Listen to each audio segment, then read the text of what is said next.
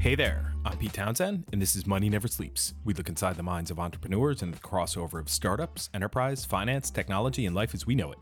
Before we dive into this week's episode of Money Never Sleeps, just a quick heads up that the ETH Dublin Hackathon 2023 is just ahead of us in Dublin on May 26th to 28th, 2023, at Dogpatch Labs in Dublin. ETH Dublin is the first Web3 focused hackathon conducted on the island of Ireland. And the idea is to create a space for the community to build and attract talent to the Web3 ecosystem. Check out the details on ethdublin.io. On the show this week, we've got Igor Khmel, co founder and CEO of SaveChain, one of the 12 founding teams forming the Techstars Web3 Accelerator class of 2023. SaveChain is the borderless banking app. It's a self custody stablecoin only wallet with a banking interface for the global underbanked, with the option to open an FDIC insured bank account for non US residents. In short, it's MetaMask meets Revolut. Originally from the Ukraine, but now based in the US, Igor Khmel has been honing his craft for the past 17 years, including experience in the investment banking and corporate finance practices of Deloitte and McKinsey, then a Stanford MBA, then in venture and as an entrepreneur in residence with Sberbank, and he's now a third time founder in fintech and crypto. In this episode, Igor and I slide down the arc of his life in finance and ventures that led to his inspiration for SaveChain, the societal factors driving the need to pair a USD bank account with a stablecoin wallet, how Igor expects the trajectory of the SaveChain customer experience will evolve, and the hurdles that SaveChain will need to clear to scale globally. All right here on Money Never Sleeps. Igor, how's it going? It's good. Sunny day in California. Yeah, lucky you, lucky you. And and a couple weeks ago, you were not in California. You were over here in Dublin, weren't you? Yeah, yeah. There was like a place called Techstars Web3. We're participating right now in Techstars Web3. And then you you you left for a little while, and then you came back, and you came to my birthday party. So thank you for coming to my birthday party. You were one of two Techstars founders representing at the Lemon and Duke that night. So shout out to Kurt Pittman as well. But we also had a bunch of mentors there. So Kira O'Grady was there. Jesus Inoma was there. Mm-hmm. Brian Elders, Alejandro Gutierrez, Martin Cass. It was awesome to have them all with us. Shout out to all those guys. It was fantastic. It was a lot of fun. And speaking of birthdays, today, as we're recording this tonight at 10 o'clock Irish time, 2 p.m. in the wonderful state of California, it is Bono's birthday from the band U2. So I just, for some reason, remember nice, nice. random birthdays. Bono, happy birthday. Big six three he is. So anyway, listen, before we dig into Save Chain, you've had a really interesting path to get you here. Okay. So you move from life as a consultant to a VC scout to corporate innovation, entrepreneur in residence, ventures, to life as a startup founder now on your third round, FinDelivery, BankX, now SaveChain. To some, it might seem like you jumped around a lot, but I'm kind of clearly seeing this arc towards a vision. Do you think it's been a clear vision for you so far, or has it been just a nested set of experiences where the next thing that you go after only really becomes clear where you're about to move on from the current thing? So yeah, definitely there is a plan there. So my life was split like by Stanford. Before Stanford, I wanted to work in finance, and after Stanford, I wanted to build finance. And in Stanford, there is the motto. It's called "Change lives, change organization, change the world." And basically, I get inspired by building something which is a can be used by industries, by like many people, and will influence on the life of many people. And in banking, all my previous experience were about to kind of to do open banking. So to make first I was head of innovation lab in Sberbank. I was responsible for open ecosystem and acquiring companies and integrating external technologies with the bank and make bank more personal, more alive, more smart. And then I left and built FinDelivery. And FinDelivery, it's bank agent network, like making bank come to the people that is way far from the branches, where there are no branches and maybe branches are not needed. So then there was BankX, which is asset-backed security tokenization protocol, which is complete crypto story for make security tokens and making assets basically fungible and helping people like borrow money against their real estate or against just their like piece of painting that is on the wall. So potentially can influence many people. And SaveChain was continuation of that. It's helping like people to get a retail account that will work like a bank but will be more flexible and global. So it's this is like the whole thing called like bank as a service or open banking. This is what i'm doing. Okay. Yeah no it's good that the whole 2017 2018 BankX experience right of yeah. you know all right lesson learned institutional too early for blockchain right? That yeah now yeah. let's kind of bring this down to the consumer level right? Which is where all of this digital adoption this crypto adoption started and you know it just feels like yeah so i am seeing that arc a bit more clear now. Yeah yeah exactly. So in 2017 i made a bet that i built a company around idea that is going to be a regulation for security token and there will be adoption on enterprise on, on financial world of tokens, security tokens as a new asset class, and will be simplified rules for issuing these tokens, for trading these tokens, and new market will appear. So this didn't happen as for now. So this market didn't pick up because regulator just pushed it back. I hope this will happen like in some time in the future. It will. No, I see it will. It definitely will. It, yeah, it's yeah, just yeah. that you know these things are, and I went through that whole process as well, Igor.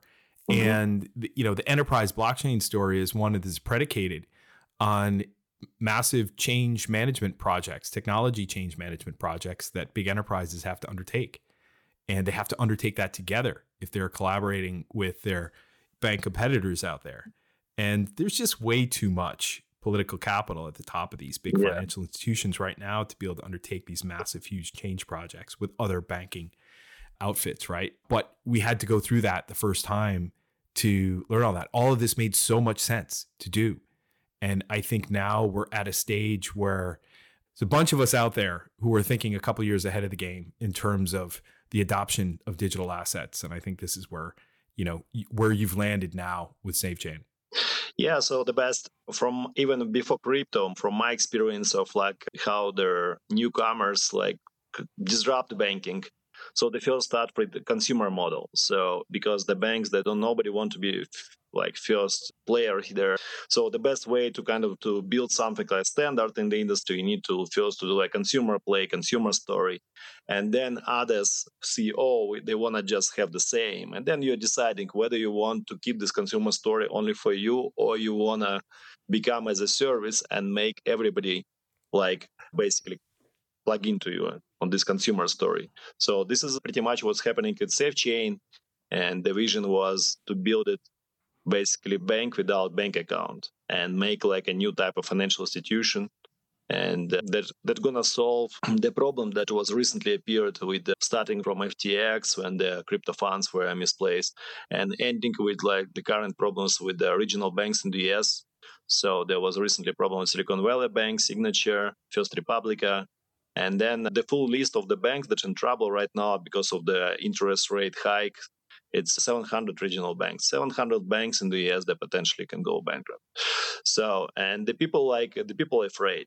People are afraid, and some corporations they can lose money, and they already implement the strategies for how they can split funds to many banks to cover with regulate with 250k per account insurance it's yeah it's it, it's it's i never i never expected this like happen in the us i saw this something like that in ukraine i never expected that i see like something like that in the us but it, it's reality and know. yeah Yeah, And, uh, I mean it, it's it's happened before. It'll happen again. Like there's this this podcast called On the Brink, and their opening kind of theme music and and announcer for that it refers to something that happened, and it's like a CNBC announcer or something talking about the government start to print all this money, and all of a sudden people get a little nervous, and out of this worry comes something called Bitcoin.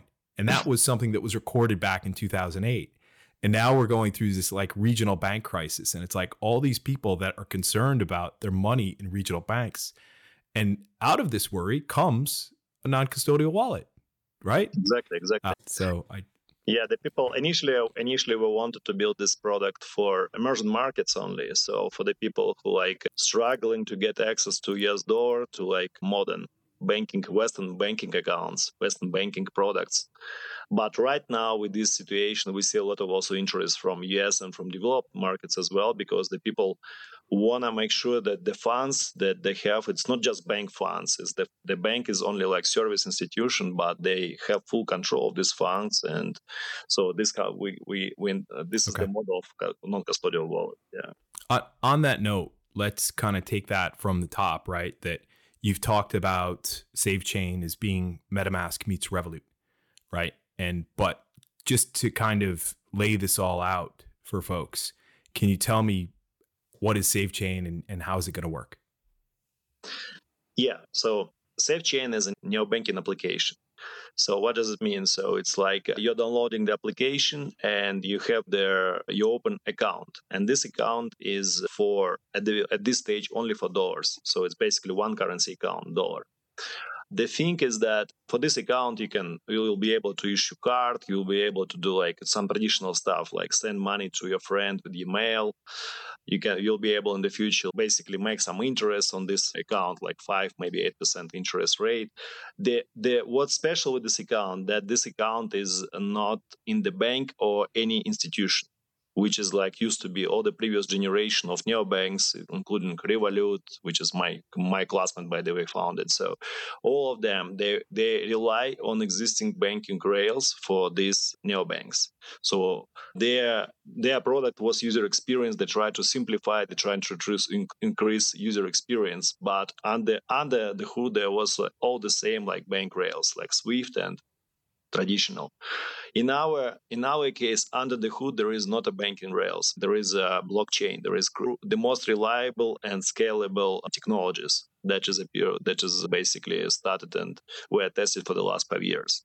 So we are taking this in this case right now we're working on Polygon, but we're open like and make tests with other chains. So this is the chains that have the highest SLA service level agreement, so they do not go down, and and they don't have history of like hacking or to be hacked or to be like losing funds.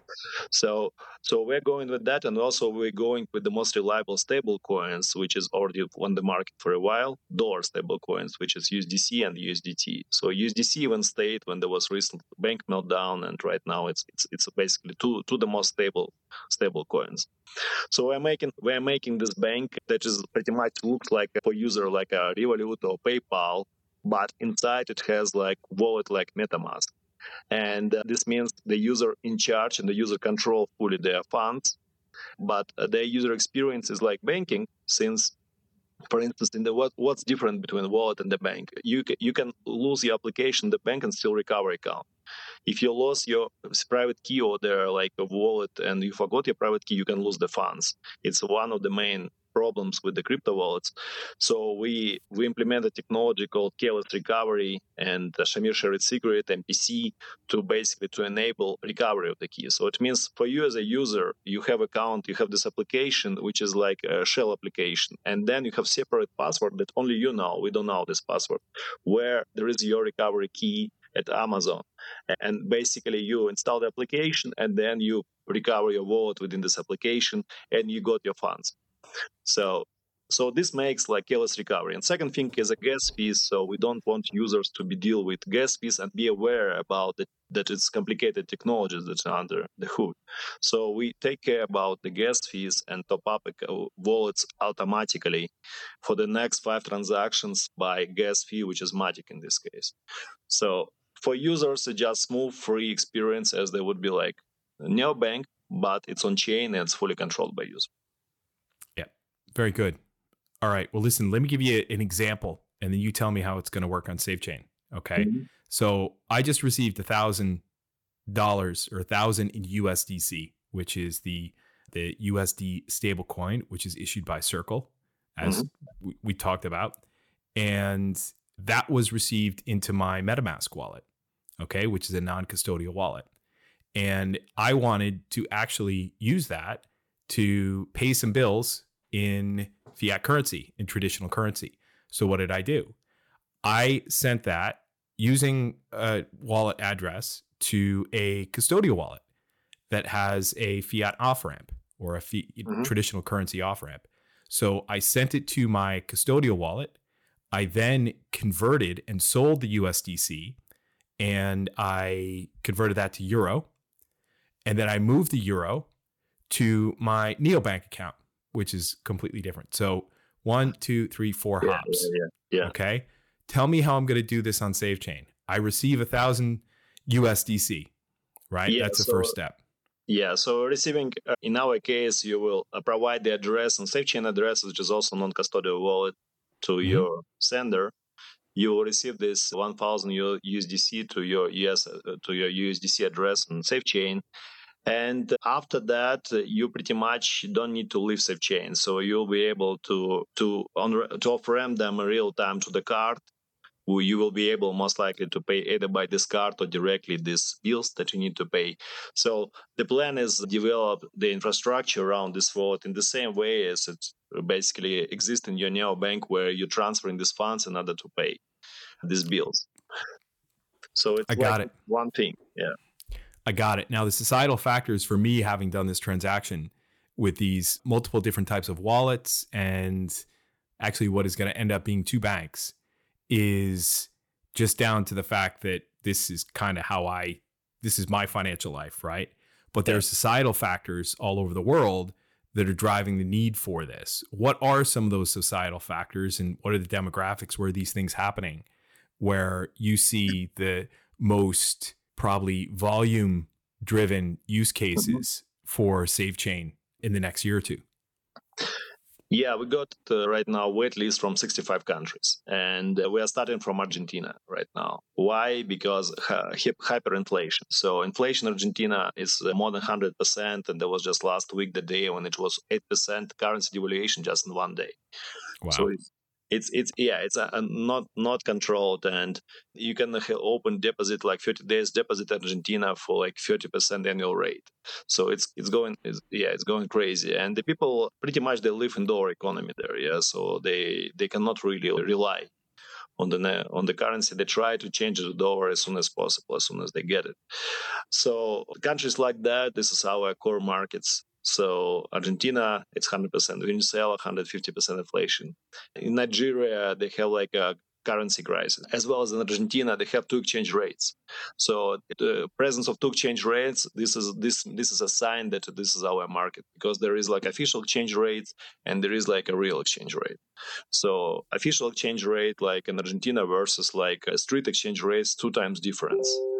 And street street exchange rate is they call it blue dollar rate so it's two times higher so so those countries they are definitely our markets and then there is like there is a special situation in brazil where also there is a taxation of capital withdrawal and if you go with Brazilian cards to US, like shopping, for shopping, you pay uh, on top of all your purchases and US taxes, you pay like almost 7% to Brazil taxes for capital withdrawal from Brazil. If you send money from Brazil to US, it's 1.2% tax. So for Swift, if you buy stable coins in Brazil, it's 0.3% tax. It's 20 times cheaper than if you just go and shopping with the card in the US. So all this all these examples, this is where where stable coins and make sense. Like yeah. I'm thinking of this pitch deck exercise that that we went through yesterday. Yeah. Of when you get to your team slide that you need to talk about what we did what we know, what we learned, what experience we have. And as you're walking me through through these inflation rates and these taxation rates and these transaction fees in these different markets, I'm thinking, you know your stuff. yeah, I met these people. I know this from like from the first hands, from the people who agree. yeah. Yeah. Yeah. When when everything is operating in symmetry in between the non-custodial stablecoin wallet or let you know or let's just call it a stablecoin wallet. And the FDIC insured US bank account which one of those do you think based upon your view of the world right now is going to get more of the volume and more of the usage Yeah, yeah. So we have a wallet as our core, as the first part of the product. This is pretty much our minimum commercial product here right now, the wallet. And in addition to the wallet, we are offering for residents of 35 countries a US bank account. So uh, we are doing this for our bank a service partner called Synapse in San Francisco. So I believe like the the trajectory how it's gonna be growing, it will be like similar to PayPal. PayPal when they started, they were like known for as a way to pay at eBay. So nobody like really considered PayPal as like a way to keep their money, save money, to do anything else. They just did go and simply pay on eBay. Yeah. So in this case like also many people like at the beginning consider us and will consider as like way too cheaply. We're gonna we're gonna basically provide free remittances up to one thousand dollars from with zero fees and money to their countries and and the way how they can open us bank account probably like outside of their countries for their families. But down the road we want to build the behavior. As soon as there will be more and more trust and they see like some other product that we're gonna release. We wanna build this behavior so not just use us as a vehicle, but keep funds with us and start to use us as a real like non-custodial financial institution. So so keep funds in the system and and don't leave. Yeah, yeah, and there there's a something in there that I was thinking about between serving the unbanked and serving the underbanked, right? Unbanked yeah. versus underbanked. Unbanked to me is that you operate fully with cash. And that's just how you live your financial life. Underbanked means, well, you may have a bank account, but you can't do a whole heck of a lot with it. So, what I hear you saying is that by offering the ability to have more flexible payment options, by having the ability to actually hold and save yeah. your wealth with SaveChain at these interesting interest rates, mm-hmm. that you do actually provide more banking to those that are underbanked right? And that's yeah, that's the basic side yeah, of it. It's, yeah, it's yeah, exactly. And for the, the banked versus underbanked, like it's this is why sometimes for me it's difficult to explain the people that is like in, in the US that is fully American and never and do not travel too much and live here because they don't see this problem. For them, it's like oh, everything yeah. goes smooth. Yeah, everything they click, SSN, ID, walked, fine. I mean, I I'm in the US already like altogether six years. But if I'm underbanked, yes, I'm in yeah. the bank. I'm un- underbanked in the US. This is just a simple example. And then like if I if I try to open for my company bank accounts here, it took me like four or five banks before I, before I found the bank that agreed to open bank accounts for me in the US. So it's like uh, uh, with having all the documents so it's not it's not easy yeah. And and and i'm fully documented like in the like well documents in the us and there are many people don't have a document that i have. And they're the bad the bad situation. So so uh, we we are building the service for the people who are underbanked with uh, in terms of like access to like modern western finance modern yes products and it doesn't yeah. matter they live in the US as diaspora or they live for like anywhere in the world, but still basically the finance should be global. The problem with custodial institution and the banks, but all of them locally governed, uh, they are not global. And to to kind of to break that, as a payment company, you have more chances to be global because you take a cards and it's more like already global protocol. So to build a real global neobank, you need to give away of the custody. You need to give away like all uh, something that's regulated only locally, which is like custodial custody. As soon as we are basically and don't have this element, then we have much higher chances to be like globally global financial institution. Could could you at some stage almost a, a money market sweep is that you could overnight convert the USD into USDC and then place that out into DeFi at attractive overnight rates. Yeah, yeah. There is a, a Circle, which is the issuer, market maker of USDC. They have these products. Okay. Uh, they have staking overnight. Yeah, the problem with the rate is there, if I'm not mistaken, it's like half percent per year. So it's pretty okay. much. It's not that much. Yeah, yeah, it's not. It's not. It's not. It's not why you would rather be like in stable coins. But there is like other products. There is like uh, so right now the treasury bills they give you more interest than DeFi. Yeah. So okay. we are looking for like nice treasury bills to give people access to like the the to something. You you know the Apple introduced recently there's famous saving account backed by Goldman Sachs for mm-hmm. four four point seventeen percent, I believe, which is like already like meaningfully. And th- those kind of accounts this is exactly what we want to do as well, but we want this to be like in the token form and global and more flexible. So we are looking right now for this partner, like some big name where we where we can basically take the tokenized products for our customers. Okay. Should we call Goldman Sachs? We should, yeah. Goldman Sachs. Let's get them on the horn. Yeah. Absolutely. But like that, right? That you've got so many challenges being thrown at you. And I know that, you know, your your US market strategy, like you said, there's lots of interest in this in the US because of what's ha- happening uh, with the regional banks, but that that is a I think that's a story that is still being written, right? But you've got this regulation by enforcement going on with the SEC and anything that is crypto and stablecoins obviously are are cryptographically secured assets. I'll just call them that. You've got you know, you got your go to market strategies in geographies with the concentration of underbanked individuals and you don't live in Argentina or Nigeria, you'll be relying on partners there, right?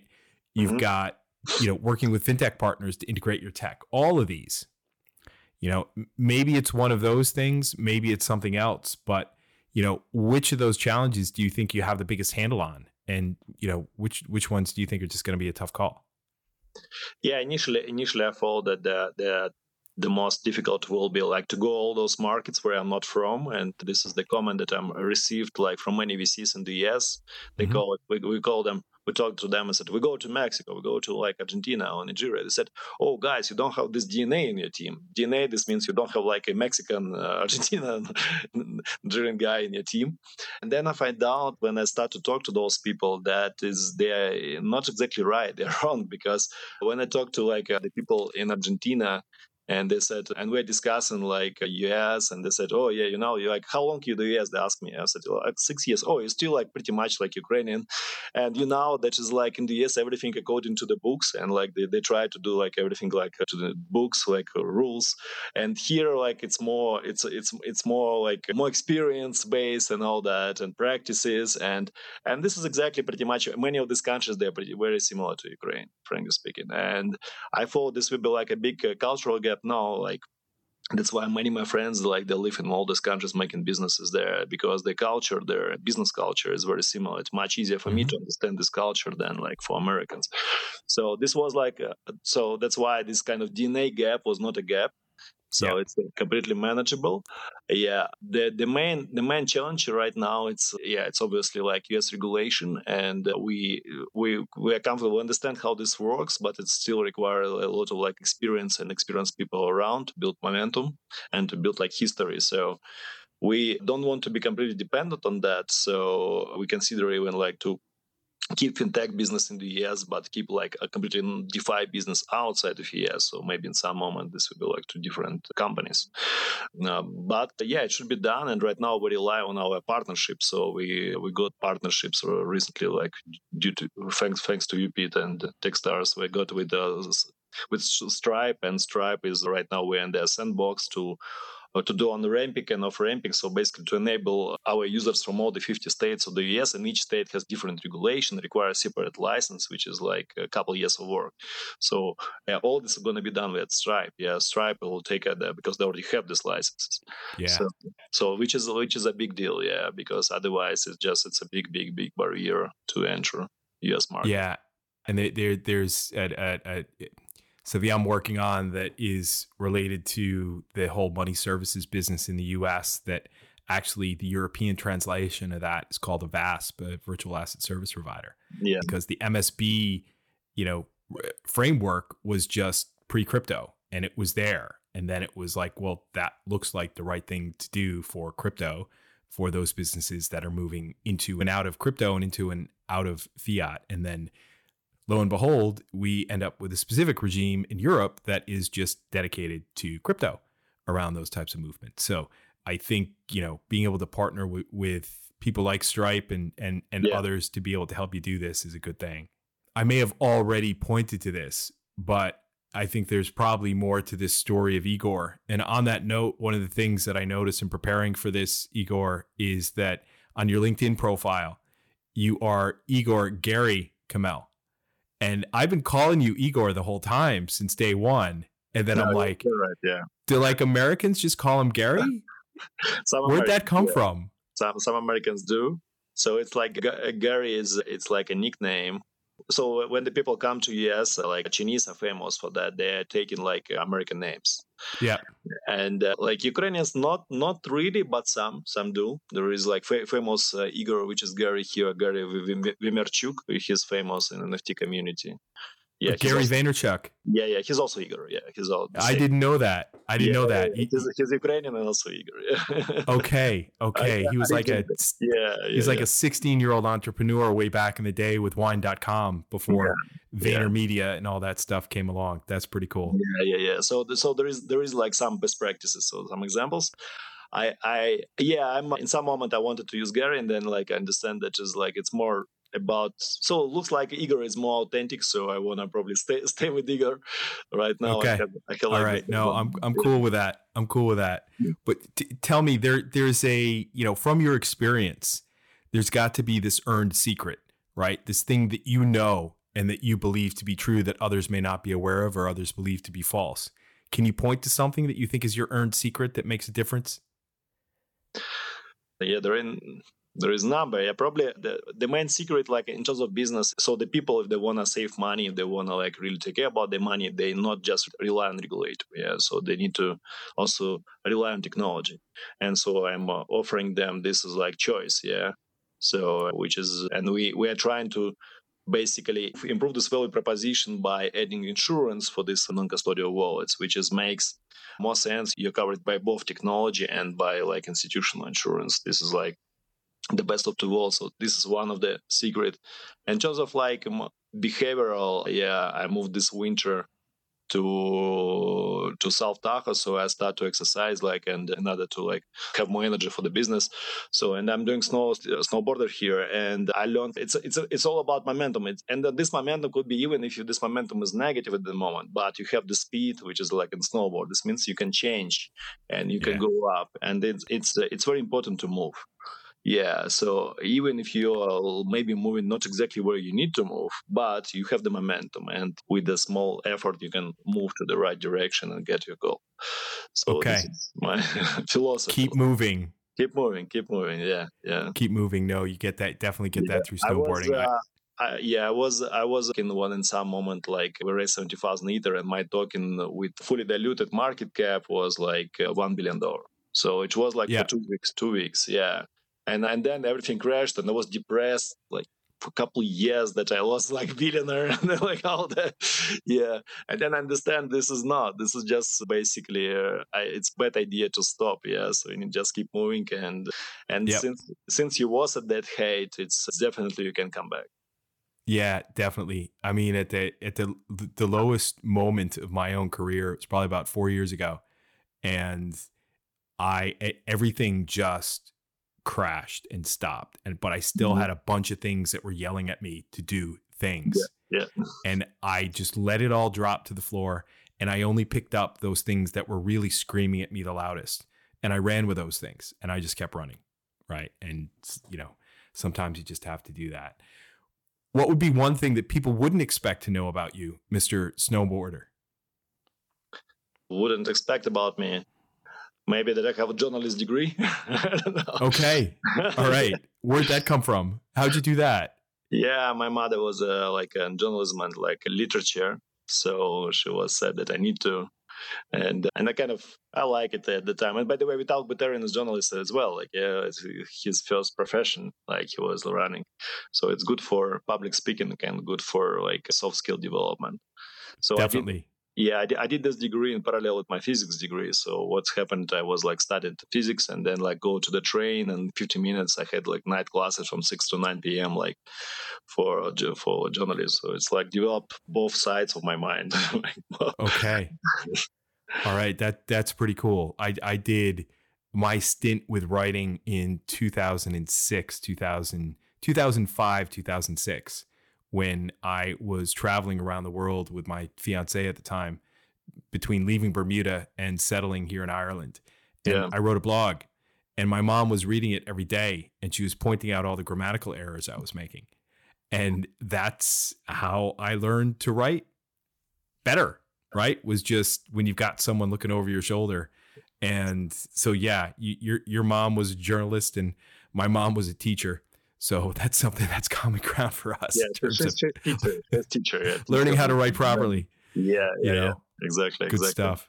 Good stuff. Yeah. And what's the best way for people to get in touch with you, Igor? Yeah, the best way is it's it depends. If crypto people, it's Telegram, it's Bankster. So yeah. Bankster. Yeah, email igor at savechain.com. Yeah, cool. And, and LinkedIn, and LinkedIn, I'm kind of like I have like big my big LinkedIn, fifteen thousand followers, so definitely will find me. Everybody yeah, that definitely. in the industry, uh, like it's either my first or second circle. Everybody, if you're not yeah. in my second circle, you're not in the industry. So I know it's amazing how that works, isn't it? Scary. yeah. It's scary you can get in touch with whoever you want. Just one degree of separation. That's it. Yeah, yeah, yeah. Exactly, exactly. All right. Well, listen, Igor, thank you so much. Thank awesome to have you on the show, and looking forward to seeing you next week in London. See you a bit. That does it for this week, folks. Thanks to Igor for opening up his mind to help us figure out why he does what he does. And you can learn more about Igor and SaveChain in the show notes on our website, moneyneversleeps.ie. If you like what you heard, please leave us a rating and a review on Apple Podcasts or Spotify as that helps others to find the show. Thanks to Conan Brophy from Create Sound for mixing and editing this episode. Conan is an excellent media man to get in touch with when you're thinking about launching your own podcast. As for me, I'm an early stage startup investor focused on where fintech meets crypto and crypto meets Web3, and I lead the Techstars Web3 Accelerator. There are plenty of links in the show notes on moneyneversleeps.ie on how to get in touch, so don't hesitate to reach out. Finally, till next time, thanks for listening. See ya!